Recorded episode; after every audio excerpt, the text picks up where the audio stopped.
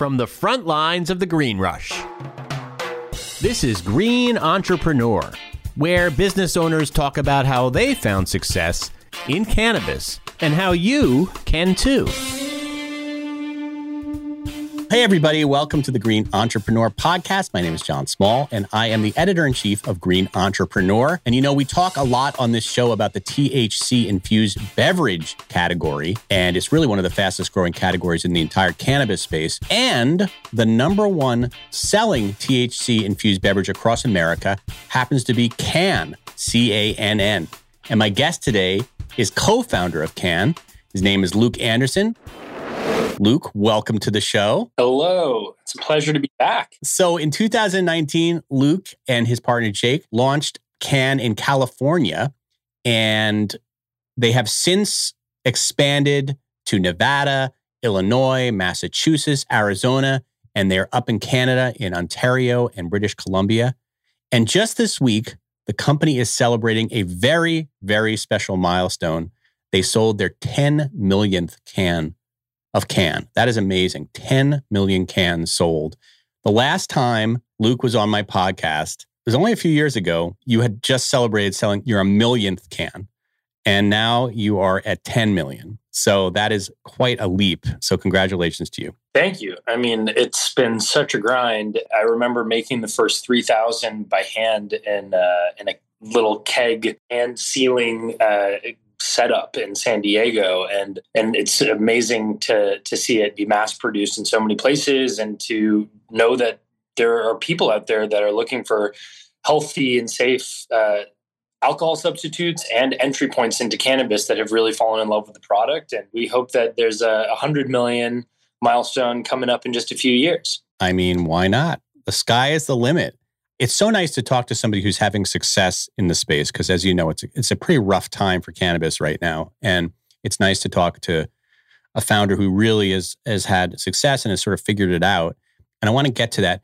In case people don't really know the whole backstory of Cann can you you mentioned a little bit about you know you doing the first 3000 cans yourself but can you talk a little bit about kind of how you and Jake even thought of this idea. Just tell me a little bit of the backstory here. Yeah, it's a story that kind of started when Jake and I first met in 2012. We were both management consultants at Bain and Company. It was my uh, first job fresh out of being a high school math teacher and, and first real into the business world. And Jake and I were both very, very heavy alcohol drinkers. And we both were closeted queer people who were trying to navigate this identity crisis and were medicating essentially with booze. And and although booze does uh, its job very well in killing brain and allowing you to be a, a sloppy mess, is a band-aid. It's not a it's not a solution long term for anything that you're dealing with, and yet it is the most common way people cope with any sort of a struggle. It's just so readily available and so widespread. Jake grew up in Colorado. He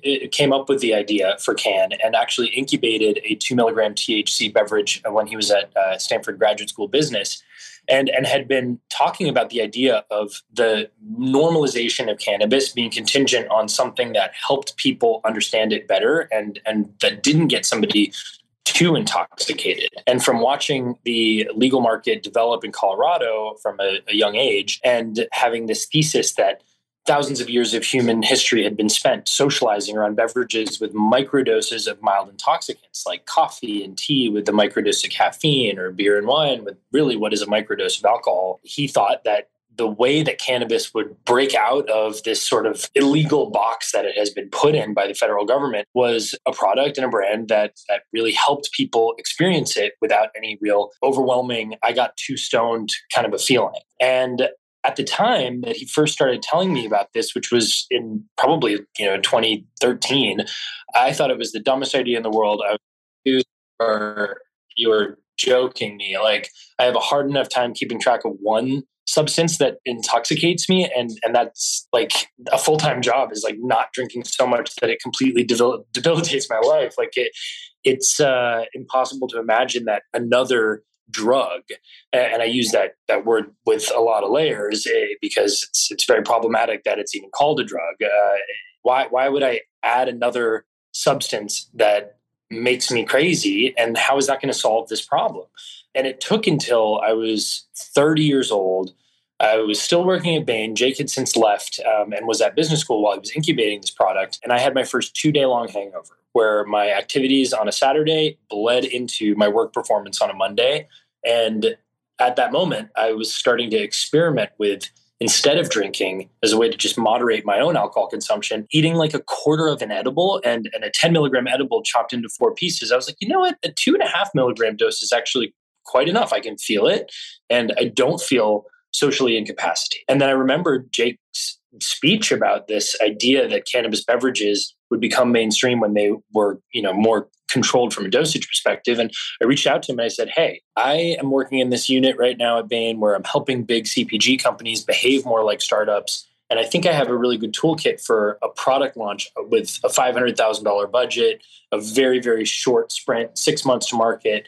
And I finally get your idea because I'm kind of re-engineering it with the with the quarter of a gummy and why not just put it all into one container? And he was like you finally get it. Great. Let's move to la let's raise some money and let's give it a go. And and we raised um, a pre-seed round and the two of us moved in together and we were really just building the plane as we were flying it for so long. And and it's it's really kind of startling and jarring to look back and reflect on on a whole journey because it just started as two guys looking to try and drink less and uh, figure out how cannabis beverages could be a solution to it. Well, let's unpack that a little bit because you guys are not the first company to this to do a THC infused beverage, and yet you're the biggest company. So part of it is just this alchemy of you know Jake having this idea, this great idea, and then you having this CPG background, right? You guys both have banking background, investment background, but it almost seems like you were a good peanut butter to his chocolate, right? Or whatever. Like you guys were a good match in that way. You kind of, what do you think? Let's talk a little bit about your partnership. What about your partnership you think made you guys so successful? Well, I think um, I'll give Jake a ton of credit for really setting the scene. I had no idea what entrepreneurship would be like. He had been trying to think about how to get this started for such a long time. And we had a meeting where we just made a series of commitments to one another. We grounded our partnership with an extreme sense of trust and loyalty.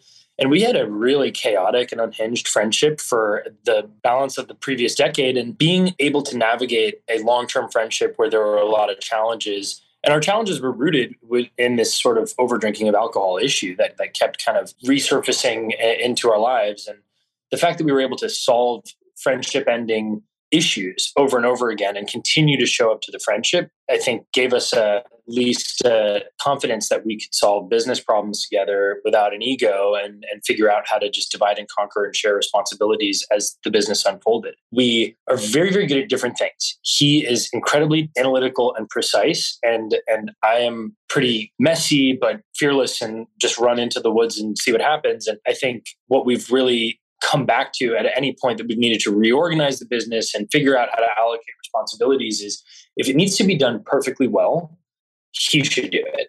If it needs to be done really fast and good enough, then I should probably do it.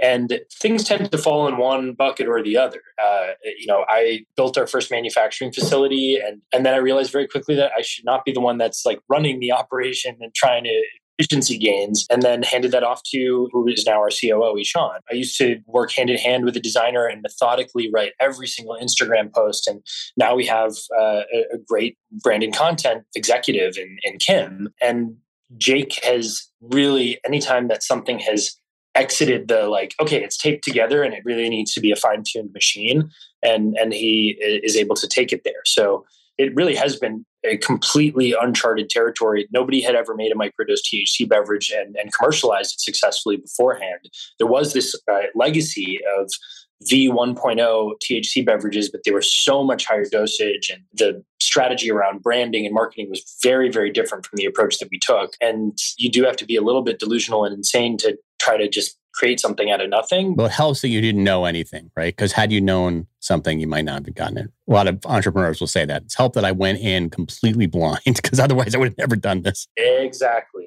And I'm really glad I didn't do it alone. And and having a partner that you can trust and that you are excited to show up and solve problems with, it makes it 10 times easier. You guys mentioned that you're both L- LGBT and you have mentioned that a lot in your press. It's part of your it's kind of part of the Cann message. But you also mentioned at the beginning of this interview that you were both closeted, which I was interested to hear. When did you guys sort of come out and was it in conjunction with Cann or was it like a separate things in your lives? No, we both came out fairly shortly after meeting one another and really helped each other through that that process. And we both identified differently. Uh, like I, I technically, you know, am a pansexual man, and and I think Jake identifies as gay, and yet I think we understand through learning about ourselves and how to feel comfortable in in our own skin that everything exists on a spectrum. It's like I could also identify as straight, and and Jake could also identify as straight. And in a different life, we maybe you know could have gotten married and had kids with with women. But I think the beauty of queerness is that it allows you to break down whatever the societal expectations there are about what it means to belong, and that you can define your own sense of self and, and your own community and find strength in in people who identify similarly. And Cann is also challenging this sort of sobriety spectrum. It, it's like, oh, you're drinking or you're not drinking. Or maybe there's something in the middle. And, and I think our queerness it has helped to guide a lot of the brand marketing for sure and also the ideology around not needing to necessarily fit neatly into a box which which i think um, you know heteronormative culture uh, does teach you at a really early age that that's what belonging looks like is you stay in this lane.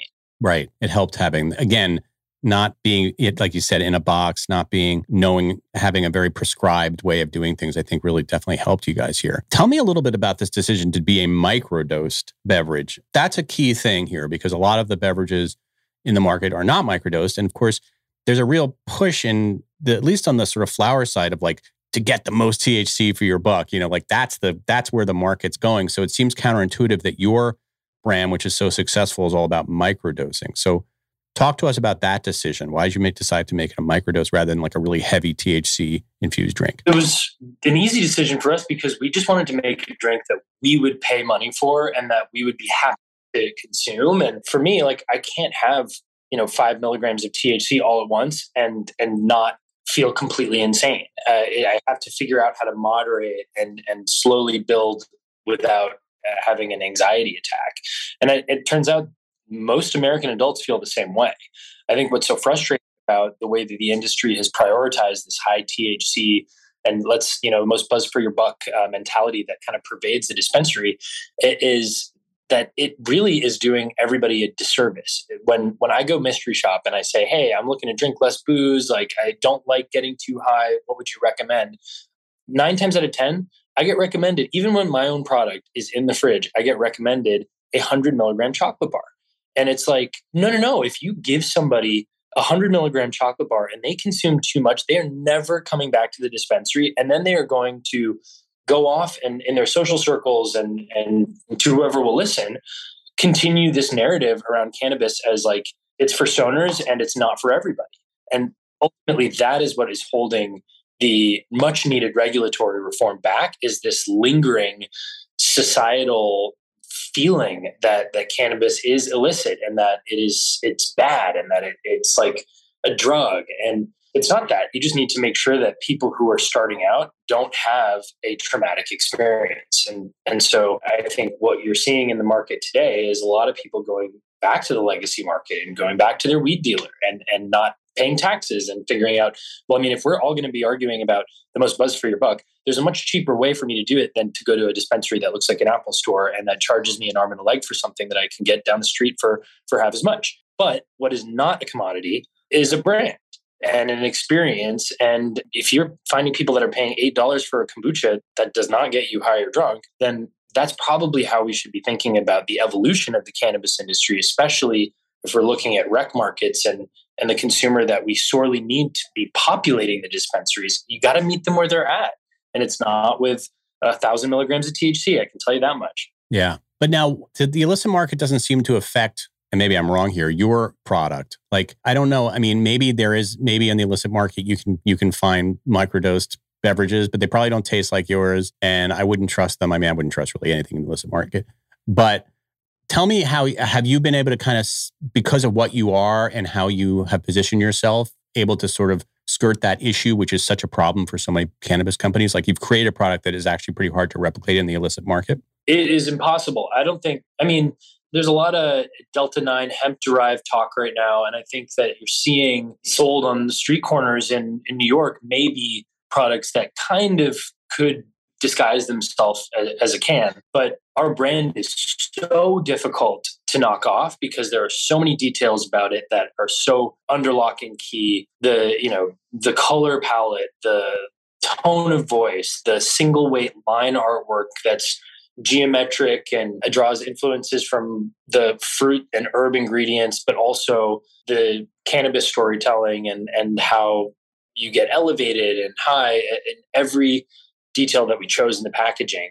And and I think that's how brands are, are built and that's how they sustain their their power over time. And that's the packaging, but what about the actual product itself, the beverage? It's also hard to replicate, right? So, making a 30 calorie beverage with 10 grams of added sugar or less that tastes really good and has sophisticated profile to it is, is a huge challenge. And Jake and I, you know, argued six or seven drops of lavender for hours before settling on the final formula for for the lemon lavender product. And and that product like hundreds of thousands of cans a month uh, are just kind of like continuing to be repurchased by consumers who are just like, I just like the way it tastes and the way it makes me feel. And I, I think the goal is for us to continue to protect the integrity of the formulation and hold it under lock and key, just like a Coca Cola or, you know, Kentucky Fried Chicken recipe. And, and hopefully, decades from now, people will still sort of feel that nostalgia every time they crack open the can and, and start to smell the aroma, even before they taste it. Well, don't change the formula because I was alive during the, the new Coke. Uh, what a disaster! But of course, was kind of a marketing genius because then they went back to classic Coke. So you could do you could do classic can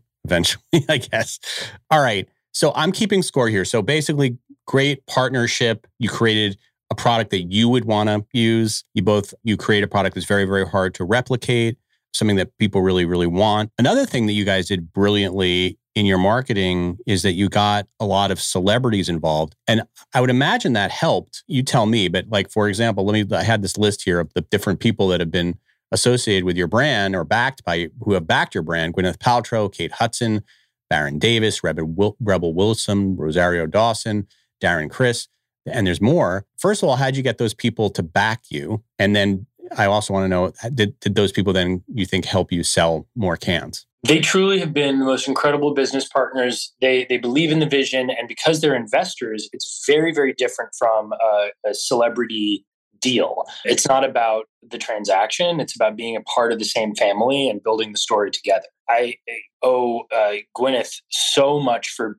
being one of the first to just believe in us. Ruby Rose actually was was the very first to believe and put her name behind the brand. And and once um, Ruby and Gwyneth did, everyone kind of looked at it a little differently than the first wave of cannabis brands, where the people that were promoting them and Chelsea Handler, Snoop Dogg, Martha Stewart, Seth Rogen, uh, incredible icons. However, being a, a cannabis user is a very important part of their personal brands. And so it works really well for flower. It works really well for, for the high THC consumer. But for the people that are skeptical, it takes an army of people who you would kind of scratch your head and say, wait a minute, they use cannabis? Like maybe it's not so bad of an idea for me to give it a try. I remember Ellen DeGeneres talking about Cann, right, in one of her monologues. That was pretty key. And completely out of nowhere, we we had no idea it was happening, and I didn't find out until it had gone live. It, it, so, but unfortunately, as great of a help as they've all been, while we wait for federal regulations to increase the access to, to cannabis, when Ellen goes on Kimmel uh, or her own show, we'll get millions of people rushing to the website only to find out that for 90% of them, they don't live somewhere where it's possible to buy the product. And so it's a, it's a good problem, but it's, it's still a problem. It's frustrating. How did you get to a, somebody like a Gwyneth Paltrow? I mean, how do you, I think a lot of cannabis entrepreneurs might wonder how do you even get a meeting with a Gwyneth Paltrow or a Darren Criss or whoever uh, the different people? Well, this is where being really shameless um, comes in handy. Uh, there was a, a, moment where we brought on Imaginary, which is an amazing VC. Um, Natalie Massenet and Nick Brown, uh, Natalie, who founded Net-a-Porter, invested in us in our first year. And they have done a number of really incredible intentional celebrity backed brands. And they said, this will really open up for you once you start working with people who have bigger microphones and access to to you know a, a, broader audience and then can help to share your message with people who don't have the ability to hear it. So in part i owe a lot of it to imaginary and and nick who introduced me to gwyneth um, for our first pitch meeting. But in that meeting actually gwyneth ended up saying no. And i was heartbroken in part because very very weird story but gwyneth paltrow was actually my babysitter when i was two years old. And so i go into the meeting and she's like, "It's so nice to meet you." And I'm like, "We actually met, you know, in the in the early '90s because I look like I'm her age, even though I, am uh, almost 20 years younger." It, she was like, "Wait, did we used to party together?" And I was just like, "No, no, no! I was the little kid that you changed the diapers." She was like, "Oh my god, I remember you!" But it made it all that much more heartbreaking when she took a look at the numbers and she said no because we had opened up all this distribution and nobody was buying we, we there was a ton of hype around the brand. We had done a really good job bringing the product to market and making it look and taste good. But once it hit the retailer shelves outside of MedMen, it was not selling. And so during the pandemic, I used to drive around and, and anyone who was following the Cann brand who seemed to have a big following, I would send them a DM and beg them to let me show up to their house and drop off a bunch of cases. And and I just kept doing this over and over again. Every single night I would just drive for like six hours and and anyone who would listen to me i would just barge in and sit down on their couch and and try to have a conversation. And eventually people kind of started catching on and and it took um, you know a couple of big names to promote it before the dominoes really started falling. And now we have uh, 35 i think uh, celebrity investors. And it really was um, the bravery of the first few to just be public and say hey i don't really identify with stoner culture not that I think there's anything wrong with it, but maybe of types of people who can find belonging in the cannabis community. And we should open it up because it's pretty universally agreed that we would all like to drink less booze and feel less hungover. And if cannabis were as easy to access, then maybe the world would be a little bit less unbearable to live in. so I'm really grateful for the support of everybody who who believed in us, and we really hope to continue to make them proud. So you expanded all these different places and Canada, America. When you're not part of an MSO, though, right? We are not. We have MSO partners, and GTI is a, is a big investor, and uh, Ben Kovler sits on our board. And he has been a, an amazing partner. He has helped us to see the curvature of the earth and how the industry is thinking about things well before they happen. And because of that, we have been very, very sharp and quick and ensured that we had the right resources to navigate these ebbs and flows. And and I think in in a moment right now, right now the industry is in such a bad spot, in part because legal cannabis operators have failed to attract and retain the canna curious consumer. And by working with somebody like Ben, who is so close to every bit of regulatory movement, every new market activity, and just the dynamics of the legal channel, we've been able to avoid combusting uh, quite a few times, and and we've ensured that we have the right resources to be able to navigate any near term dips and be able to survive. And frankly, in the legal cannabis industry right now, it's all about survival. And, and I think we're going to see a lot of brands that that had a lot of power suddenly disappear because they really just expected that federal legalization would happen more quickly.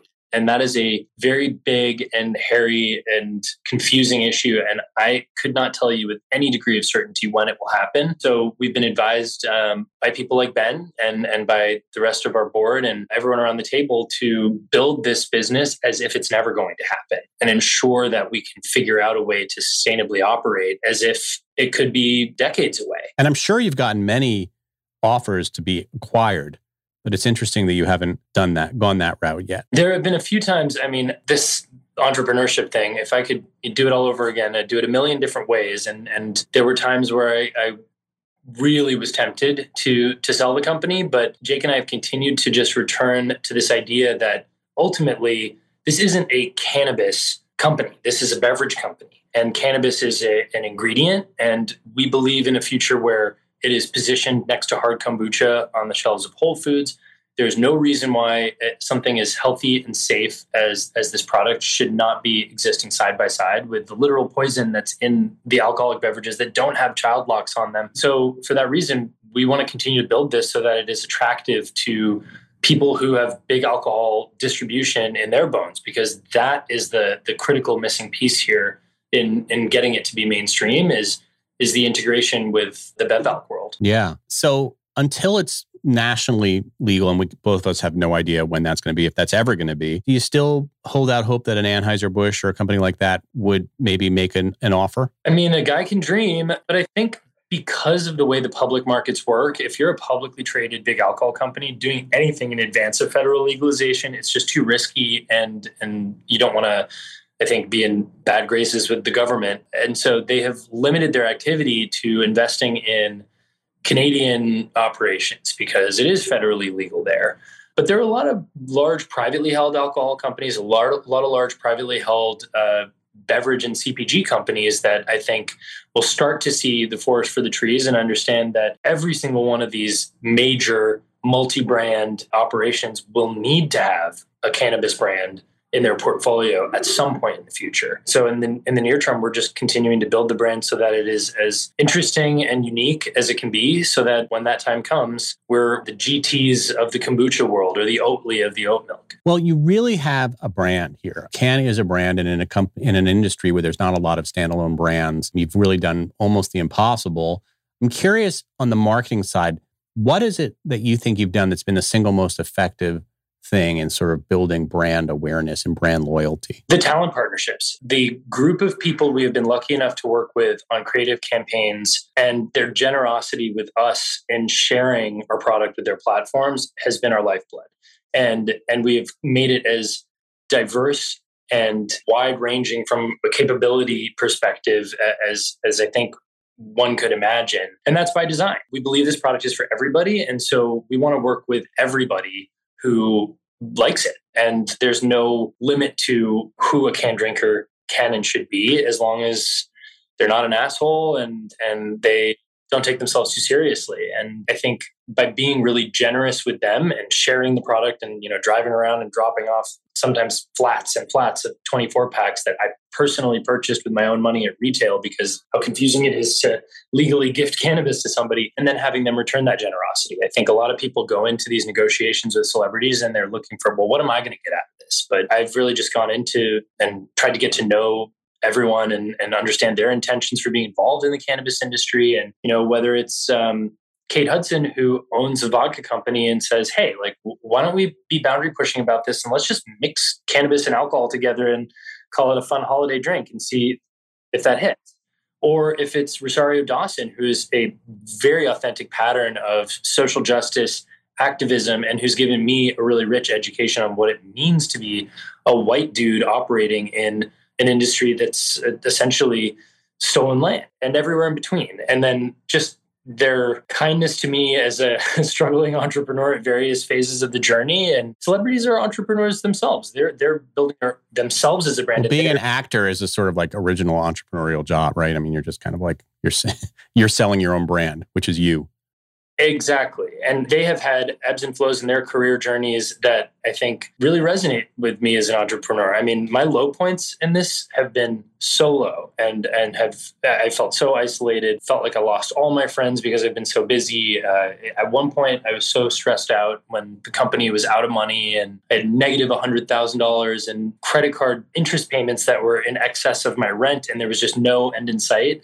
And I spent two days in the psych ward because I had a full blown breakdown and then had to get on a plane after walking myself out of the psych ward after I got enough sleep to be healthy again. I ended up getting on a plane and flying to New York for a pitch meeting and was just back to the grind. And those experiences are so, so fucking lonely. Pardon my French, but it's people who have been really heavily scrutinized in the public eye as they try to build their own personal brand and, and, and productize their celebrity. They've been very helpful advice givers and friends. Um, Patricia Arquette, of everyone that I've worked with, has been the most incredible source of support. And over the last year, I lost my mom in March to brain cancer after a, a grueling, grueling battle of multiple brain surgeries. And, and Patricia when she was in her early 30s, she was caring for her, uh, her dying mother. And she told me, uh, hey, if you ever need to call and talk, I don't care if it's at 2 a.m., just give me a call. And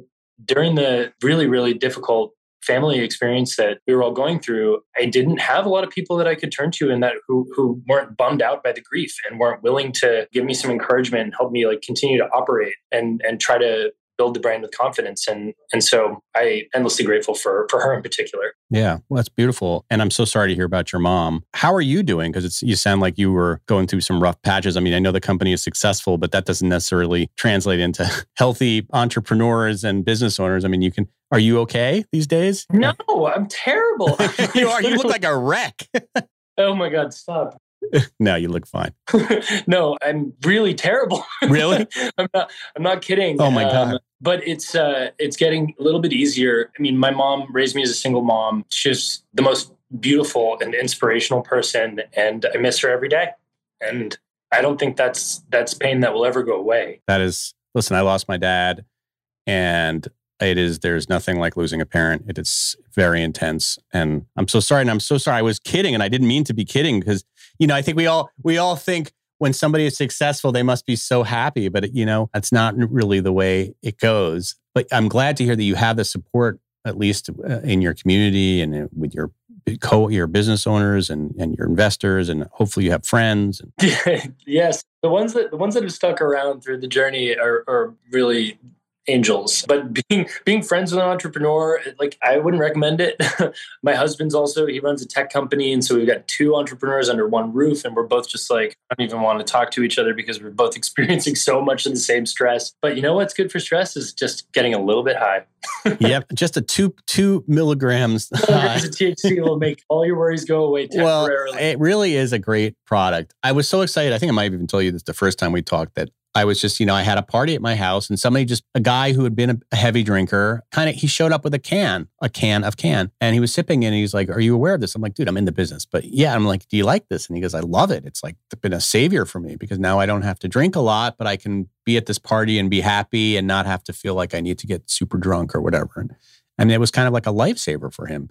So I saw, I really saw it in in action. So I, I guess I have sort of a firsthand experience with Cann? It's been a lifesaver for me. I mean, the year before I started Cann, I was partying my face off in Berlin and I fell from a 10 foot balcony at a club and hit my head on the staircase, went to the hospital, and I was so just like on the fritz and drugged out that I argued with the people at the hospital could not write my name properly and left before they could stitch me up and then i had to get taken to a different hospital and it's like there's this toxic party culture, it kind of you just like cannot get out of it unless you can off ramp. And hey, I'm no angel. I still like to have a, a, a, pretty a big night out every once in a while, but I drink half as much as I used to. And yeah, sometimes it's still too much. But if it weren't for can, if it weren't for cannabis, I might not even be alive anymore.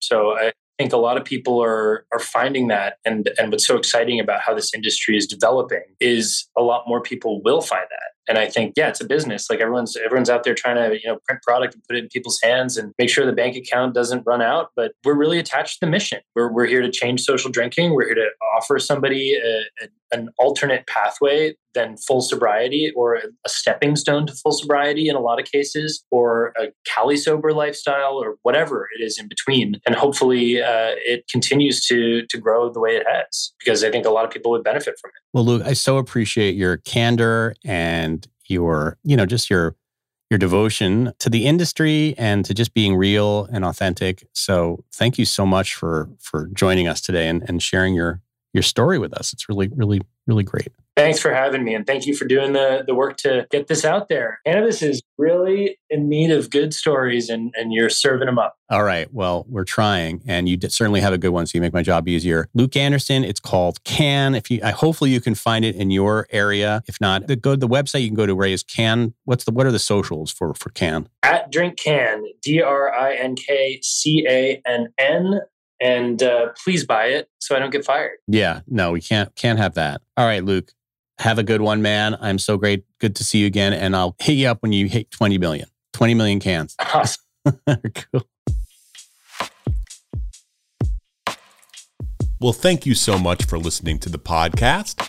To find out more about Green Entrepreneur, head on over to greenentrepreneur.com for the latest cannabis and CBD news, thoughtful essays, tips, and insider tricks on how to succeed in the cannabis business. all that good stuff. And hey, if you like this podcast, do me a huge solid and go to wherever you may listen to your podcast and please rate and review our podcast. It does wonders for the algorithm, helps others find the podcast. Would so appreciate a review and a rating. Thank you so much for listening. We'll see you next week.